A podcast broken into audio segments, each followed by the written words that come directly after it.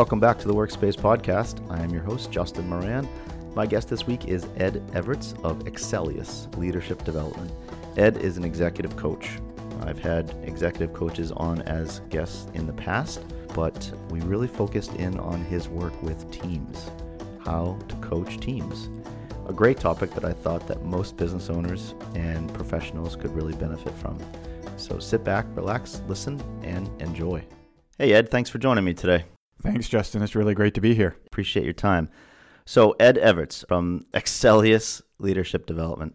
You're a business coach and you work with executives and teams, and you've got sort of a, a list of the five behaviors of cohesive teams.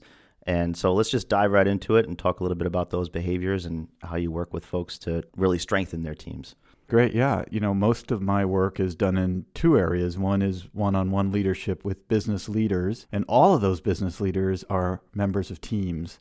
And you might know, and certainly from folks who are in corporate organizations, people are on dozens of teams. And most of those teams have a couple of really big challenges. One is that they're understructured so they don't really know necessarily why they're working on what they're working on. They know what it is, but they don't know how it's going to impact the value of the organization or what it is that the organization is attempting to do.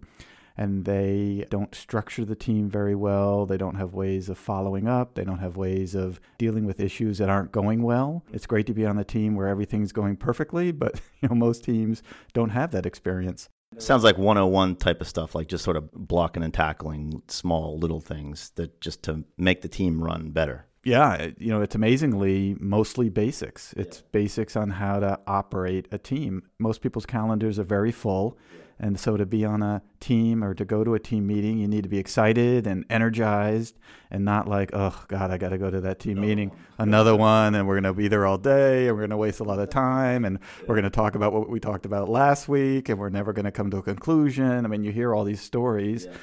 Myself as uh, you know, as an example of somebody who in my tenure in corporate America was on dozens of teams. You know, most of the teams just were not structured well. And then the second issue is that they're underled. And so the leader, and every team needs a leader, don't lead well. And they don't manage the time, they don't manage the people, they don't manage the issues effectively. And so, like we were just saying, it becomes more of a burden and a distraction versus a energized and value added activity that I want to be on and that I want to contribute to and spend a lot of time doing and I suspect the leader doesn't necessarily have to be the highest ranked person in the room. No, no. The leader can be anybody who is an active member of the team. There's always going to be a higher or highest ranking person in the room. And oftentimes they are the quote unquote leader. But it could be anybody. It could be anybody who's a valued, well organized, well structured, in some ways bold participant who can help manage the direction that the team is going in. Very good. All right, so let's dive right into it here. What are the some of these behaviors of cohesive teams? Yeah, so the uh, one of the programs that I do with teams is something called the Five Behaviors of a Cohesive Team, and it's based on the work of Patrick Lencioni, who wrote the Five Dysfunctions of a Team. And in that book, he has a pyramid of behaviors that he believes teams need to demonstrate in order to be effective. And so, you know, in working through this program with teams, it creates great conversations and great interactions that most teams have not had the opportunity to do. Mm-hmm. Most teams would tell me either halfway through or at the end of the program, you know, we talked about things today or this week that we've never talked about that we should have talked about years ago, right? I mean, these sometimes are teams that have been working together for years, and these are behaviors or frustrations or irritations or you know whatever words you want to attach to them that have existed that people haven't had the courage or the place or time to share. And so it becomes a great way to talk about things like trust and the importance of being able to trust each other. And in the model, it focuses on vulnerability based trust, which is the ability to say, hey, I'm not perfect, I make mistakes. Maybe even something like, I made a mistake and something that we thought was going to work didn't. These are not typical conversations that people have at meetings. You know, most pe- meetings, people want to say everything's on time and everything's working great and they're beating their chest about how wonderful they are, when in reality, what they might be experiencing or what others might be experiencing with them is different. We talk about being able to master conflict. And so this is the ability to challenge each other and be very honest and true in meetings. So if something you're saying doesn't make sense or isn't clear, I could raise my hand and say, Justin, can you go over that again? I'm not exactly clear in what you're saying, or I'm not sure how this is going to help. Conflict doesn't have to be negative. Conflict doesn't have to set the team back or create animosity. It's a great way to just be honest and talk to each other, uh, you know, effectively. And then other things like accountability and commitment and results are also uh, you know part of the program. Right, right. I suspect conflict is almost the only way to bring all the issues on the table and have a sort of frank discussion about really what you're trying to achieve.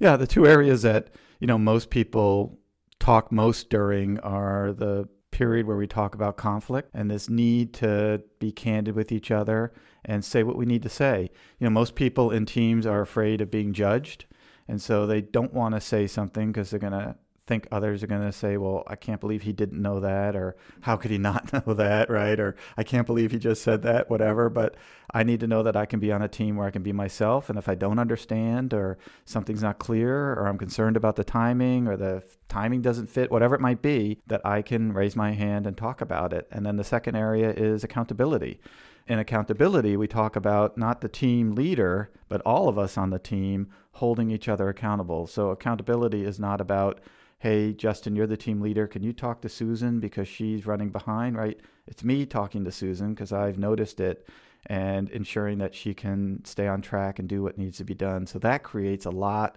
of conversation because that's an area that most people avoid.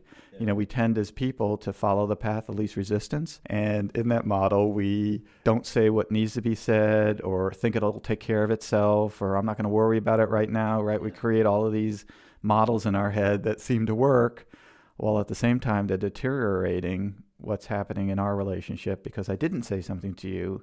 I feel as though a lot of more people today are conflict averse than before. Mm-hmm. And maybe it's because of technology, because, you know, emails can be flipped around like crazy, uh, you know, after a meeting or, or even on social media or whatever. People today just really are on a one to one basis, not so much online, but on a one to one basis, are super conflict averse yeah, I'm not a sociologist, but I have a theory behind that, and I, I, I believe that one of the reasons. So I agree to begin with that we are mostly conflict averse, and we do try to follow the path of least resistance as a student of people, and so I do watch people's behavior. I do watch organizational behavior. People do oftentimes follow the path of least resistance, and I think part of it is in our educational system We've never taught people how to engage in conflict that's healthy and productive, right? I mean, conflict is just one of those words that feels heavy and negative, and it's like, oh gosh, I don't want to do that, and it sounds terrible.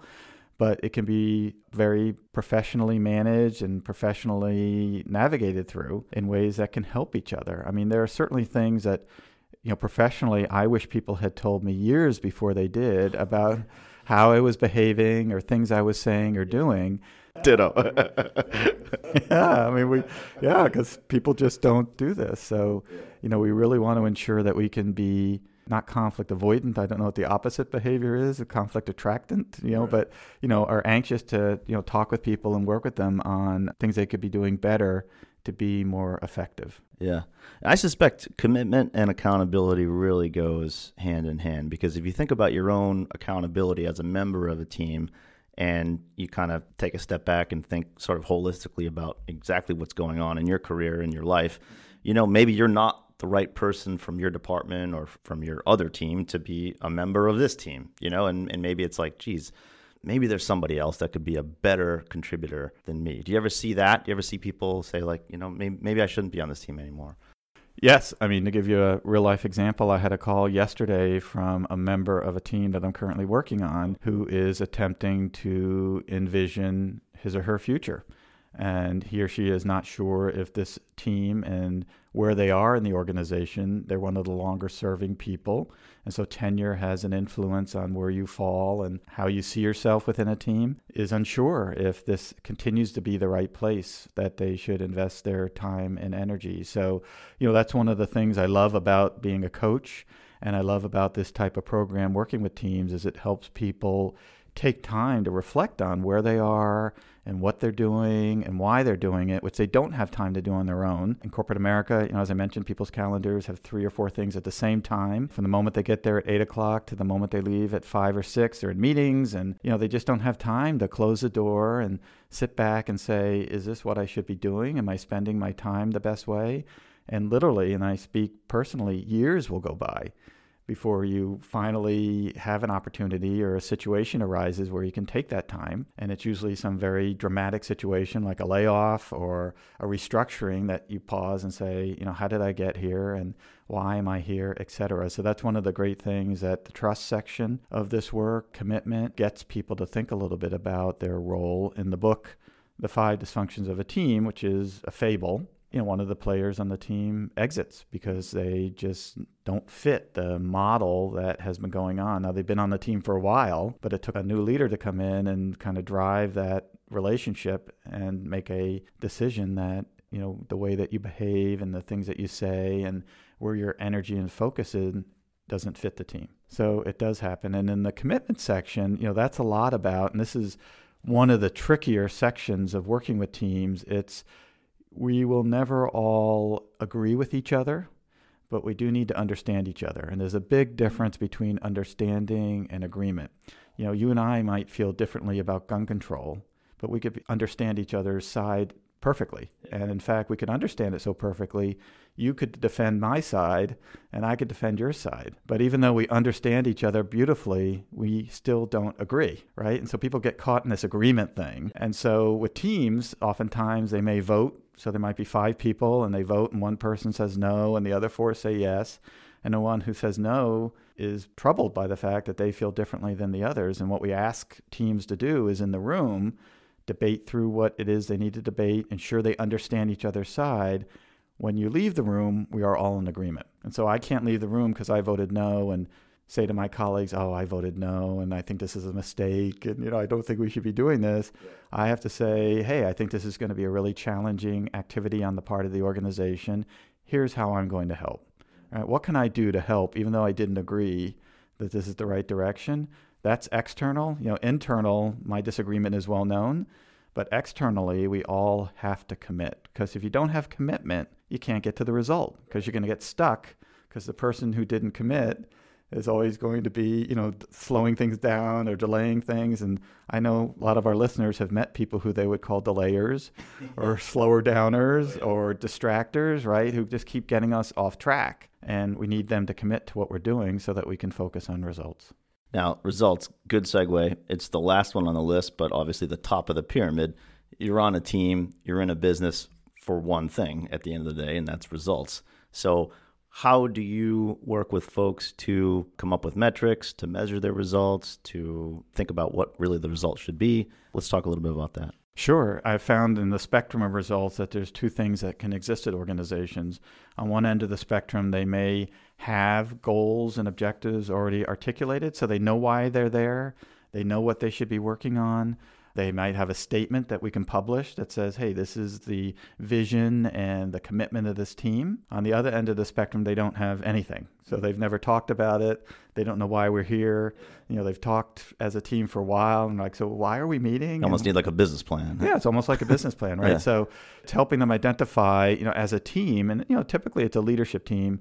You know, why are we here? You know, why are we connecting and working together on a regular basis, what is it that we're attempting to achieve? And you know, it's typically a vision statement that's a very broad and general view of why we're here and what we're doing.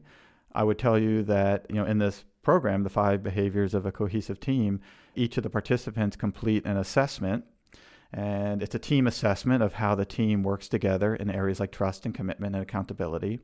They each get a report for the program, and the reports are identical. So everybody's getting the same report, with the exception of a personality preference assessment. So there's a personality preference assessment in each of their uh, binders that's a little bit different because there's 16 different personality preference assessments that's a whole nother podcast but you know what it comes down to is ensuring that we have results that we can focus on that we all agree on and make sense for the organization a lot of companies use what I call a stoplight system, where you have the projects that you're working on that comprise why we get together.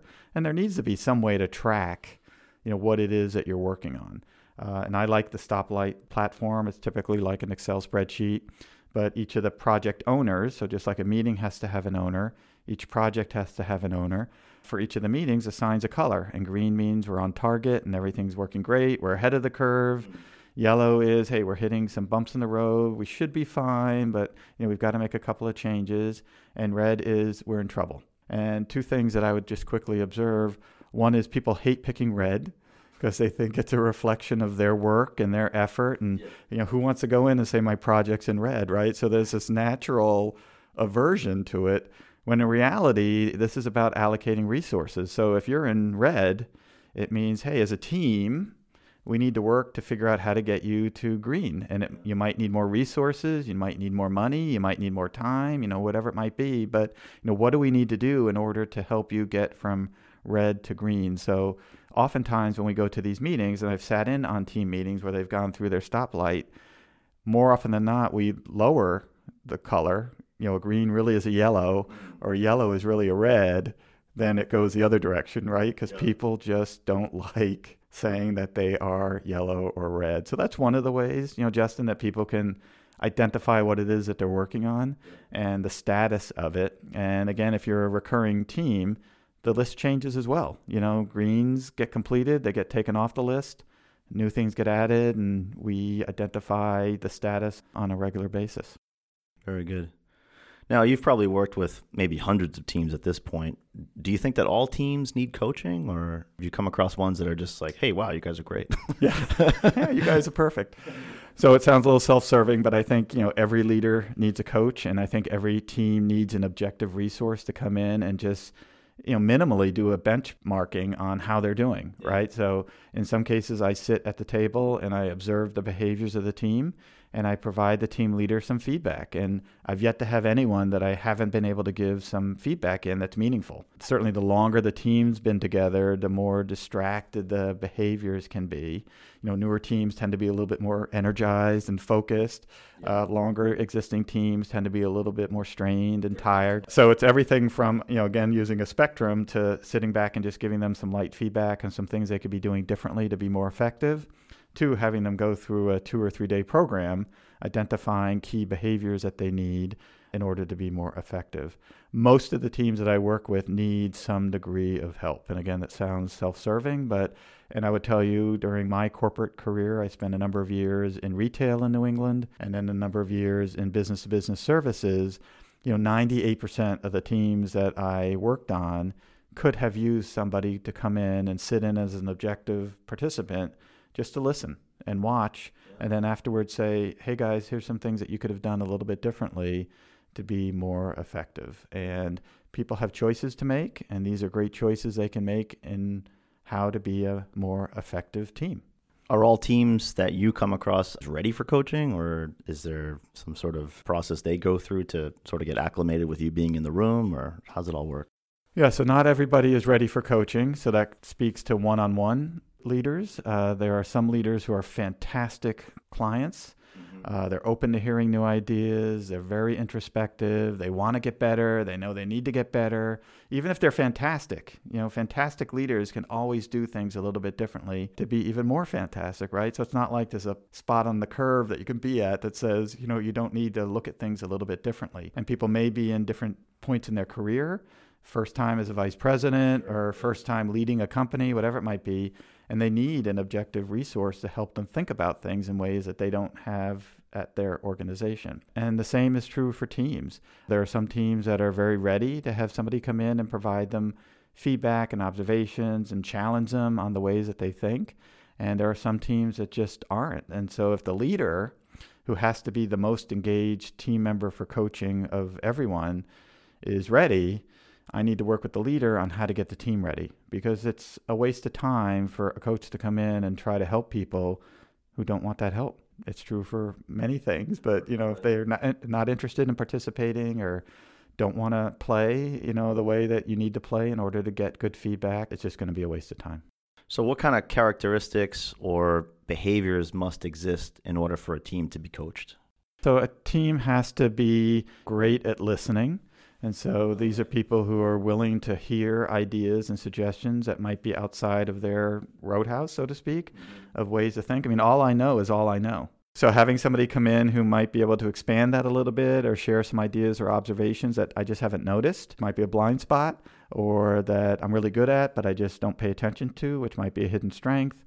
But listening is a huge factor in respect to you know participating actively in a, a coaching experience. Mm-hmm. They also have to be uh, prone to action. So this person that I told you a few minutes ago that I spoke to yesterday who is rethinking their career direction on the team we talked about the need for them to take action, that we could meet on a regular basis and have fantastic meetings. But if nobody does anything with what it is that we talked about, if nobody takes another step or moves in the direction that they said at the meeting they would move in, again, it's a waste of time, right? I mean, why did we talk about it if we're not ready to move forward? So, part of my job is to look for the motivators, the reasons that they want to move forward so they can grasp onto those motivators and move forward. And so in this particular program and with most of my clients, you know, I like to check in 6 months later and see how they're doing and did they take action and make great progress. You know, one of the downsides of coaching unfortunately is most of our engagements are for a fixed time finite period and then I'm out of there. And so I can't influence. I never had influence to begin with because they didn't report to me. But, you know, I hope we had a great relationship that could have helped them. But I do like to check in to see if, in fact, some of the things they said they would work on, and these are teams and these are individuals, they made progress on. So listening well and being prone to action to me are two key characteristics I look for to ensure that a team is ready to, you know, jump in. When I first started my career, it was probably like the second company I was with. It was a medium sized company that was growing really fast. And they had gone through a lot. They had just gone public. And there was a fabled story, who knows how much of it is true, about an offsite with the executive team.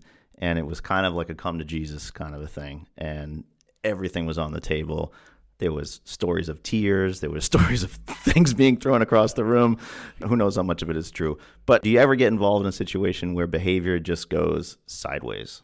Yes. So I've been at those meetings. So I'm sure the meeting that you heard about at your former employer is accurate. You know, another quick example. Um, I uh, just finished an engagement with a leadership team. It was five owners of a financial services firm, and one of the challenges they had is that they are all five equal owners. So they all own 20%. And so there's no boss, right? And so they have spent, and I'm not exaggerating, 10 years working together with no boss. And they just reached a point in their relationship where they were still talking about stuff they talked about two or three years ago. You know, they couldn't make a decision because if everyone didn't agree, nobody agreed. And they just kept spinning and spinning. So I came in, I worked with them for about a year we ended with the two day program, The Five Behaviors of a Cohesive Team.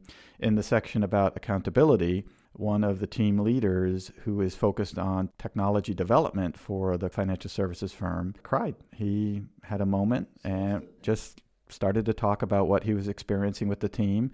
Again, this is something that he has been carrying with him for a long time, never found a place to express it. And he started to talk about what he was experiencing and the strain he was carrying, owning the technical development for the firm, which, by the way, was his own strain. It wasn't put on him by others, but he just felt he had to carry it. And, uh, you know, he broke down and cried. And to me, as a coach, as a person, it was a seminal moment in their relationship where he could finally say what he needed to say, which he has not been able to say.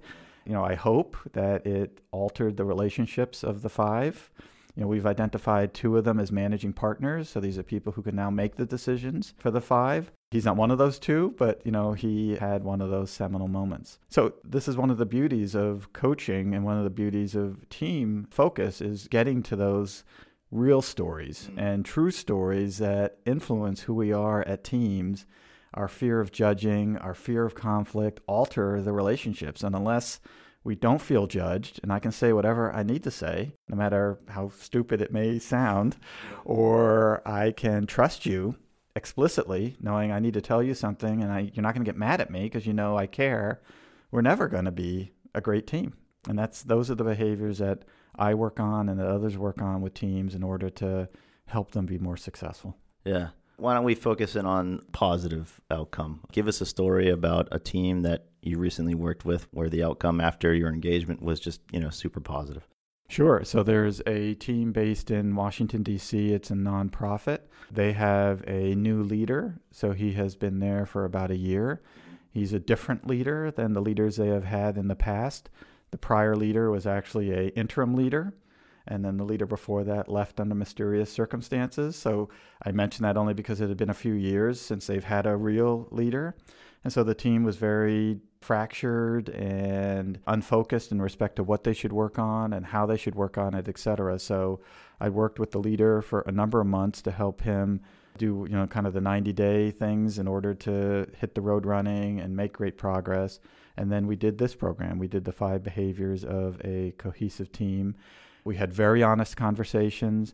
This is one of the teams that said, you know, Ed, we're talking about things that we've been holding on to for years, but no one has ever said. And I don't mean we just thought of them. We've thought of them years ago, right? right? But, you know, we just haven't said it. And so we got to air it out. And so, you know, they are in a much more positive place. I mean, even the room feels lighter. I mean, it sounds silly, right? But, yep. you know, when we first went in, there was this heaviness to the room. People's mood was dark, you know, their attitude was dark, you know, everything was just dark and it just added a heaviness. And the, leader was trying to pull people up and you know motivate them on the positives. By the time the program was done, the room was lighter, and people had said some of the things that they needed to say respectfully, of course. An important part of conflict and candor is being respectful, and it just felt great. So I'm highly optimistic that the team is now focused in a direction that they'll continue to build on these skills and candor and navigating accountability and being more honest and direct with each other in ways that will help them.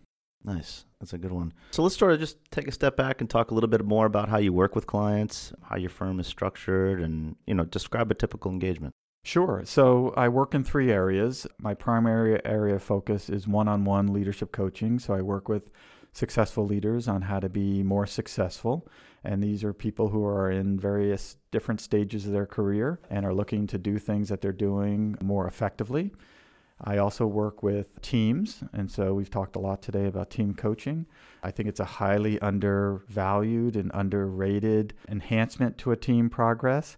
It's a little bit more difficult because on a one on one relationship, it's just you and me. With a team, it could be five people, eight people, 10 people, and getting them all on board is a lot more complicated than just one person. And then the third is what I call strategic thinking and planning, which is helping smaller firms who are really at a pivot point in their evolution move in the direction that they want to move in. And typically it's to get larger and have a bigger footprint. And they just don't know how. So they've not been in this newer space. And whether it's marketing or legal or real estate or human resources or sales, you know, whatever the area might be, what do they need to do differently? How do they think about it strategically? today for the future so they can take those steps. And then, of course, to no great surprise, drive them to action. So, like teams need to take action on what it is we need to do better in order to be more effective. How does an organization take action in order to move in the right direction? Most organizations are probably pretty good at coming up with a strategy, they're horrible at executing it.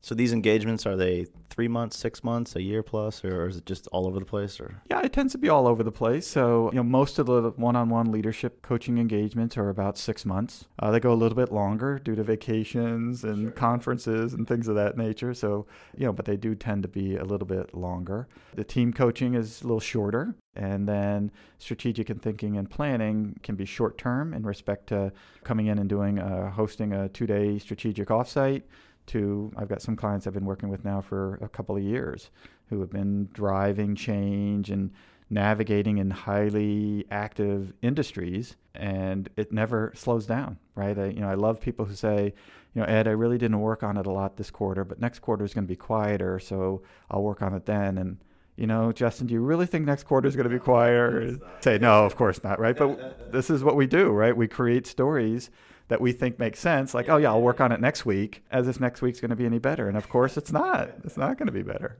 That's a great observation. You're also an author. Raise Your Visibility and Value is a book I'm literally looking at here. Talk a little bit about that. What was that experience like? Well, again, just like personality preferences is another podcast, so is uh, writing a book. But you know, probably the most brilliant thing that I did in writing the book is that I started it very early on in my individualized career after I left my last employer, before I had a lot of clients so I had time to write. Right now, it would be much, much more difficult. But I always felt that through my life in corporate America, you know, being a student as I was in that experience, an observer of organizational behavior and individual behavior, that there's some pieces of information and ways that people could behave more effectively in order to be different. And you know, for me, it was you know taking the world of networking and connecting with others and saying, you know, I think networking itself isn't the goal. I think it's a sub goal of something bigger, and it's what I call raise your visibility. And so, raise your visibility is how do I be more visible in my organization and industry? Networking is one of those activities, but there's dozens of other activities that you can do in order to be more visible in your organization. And then, if you're going to be more visible, you don't want to be the person who everybody knows, but nobody knows what you do. You want to also add value. Value is slowly becoming this area of interest where in a resume, it tells you a lot about what I did, but it may not talk about how the company was different because I was there. So tell me more about how the company is different because you were there. What value did you add? Don't just tell me what you did. You can hand me your job description and tell me, you know, what your role was, but you know, what is the value? And so the book is focused on seven visibility accelerators. So these are seven behaviors that people can do. You don't have to do them all, but you can shoot, do a few of them in order to be more visible in your organization and your industry. So being very visible in your industry is super critical because job rotations happen today quicker than ever before. Mm-hmm and you want to have a very strong industry presence so that as your job situation changes, you have resources and people and ways to stay active in your industry. And then how do I provide value? You know, how do I look at my organization? How do I find out what's important to my organization? Because different things are important at different organizations. How do I provide value and kind of close the gap between what I do and you know what's important to my organization? Very good. That sounds great. Those are awesome topics. I definitely look forward to diving into this a little bit. And I think you said the other day you're you're working on a new one. Yeah, so I am working on a new book. It doesn't have a title yet, although it might be called something like Love Your Boss and Eight Other Ways to Drive Your Career. And through my life as a coach, and I've been doing this now for about 11 years, again as a student, there are pieces of advice that come up most often for most clients.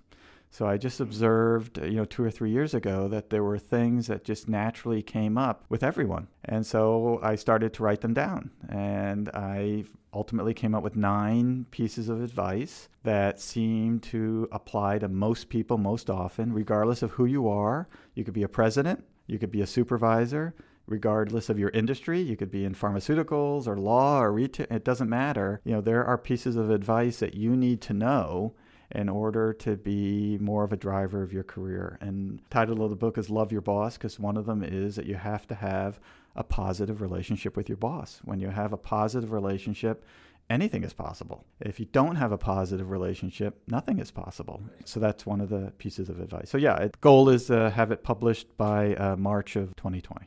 So how can people get a hold of you, Ed? So they could visit my website, so excellius.com. That's E X C E L L I U S dot com. A ton of information there on the three areas that I talked about the one on one leadership coaching, team coaching, and strategic thinking and planning. Uh, they can send me an email at ed at excellius.com or they could call me at 617 549 1391. All right. People don't do that enough these days. It's too bad. My daughter is a major texter, and anytime I tell her to call a friend who she's experiencing some stress with, she looks at me like I've got 10 heads. Right. Why would I do that? Yeah, why would I call her? Yeah. I'm serious, right? It's like foreign.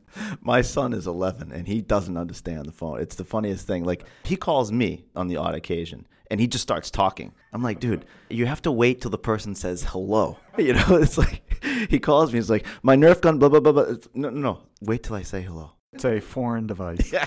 Ed, thanks for coming in today. I really appreciate it. Great, thank you, Justin. This was terrific. Okay, great. We'll chat soon. Once again, that was Ed Evarts of Excellius Leadership Development. If you enjoyed today's episode, please hit that subscribe button, leave a review, and most importantly, share with your friends. The Workspace podcast can be found on Apple Podcast or wherever you listen. If you have any interest in podcasting, please don't hesitate to reach out. Email is the best way. Info at workspacema.com. Thanks for listening today, and we'll see you on the next one.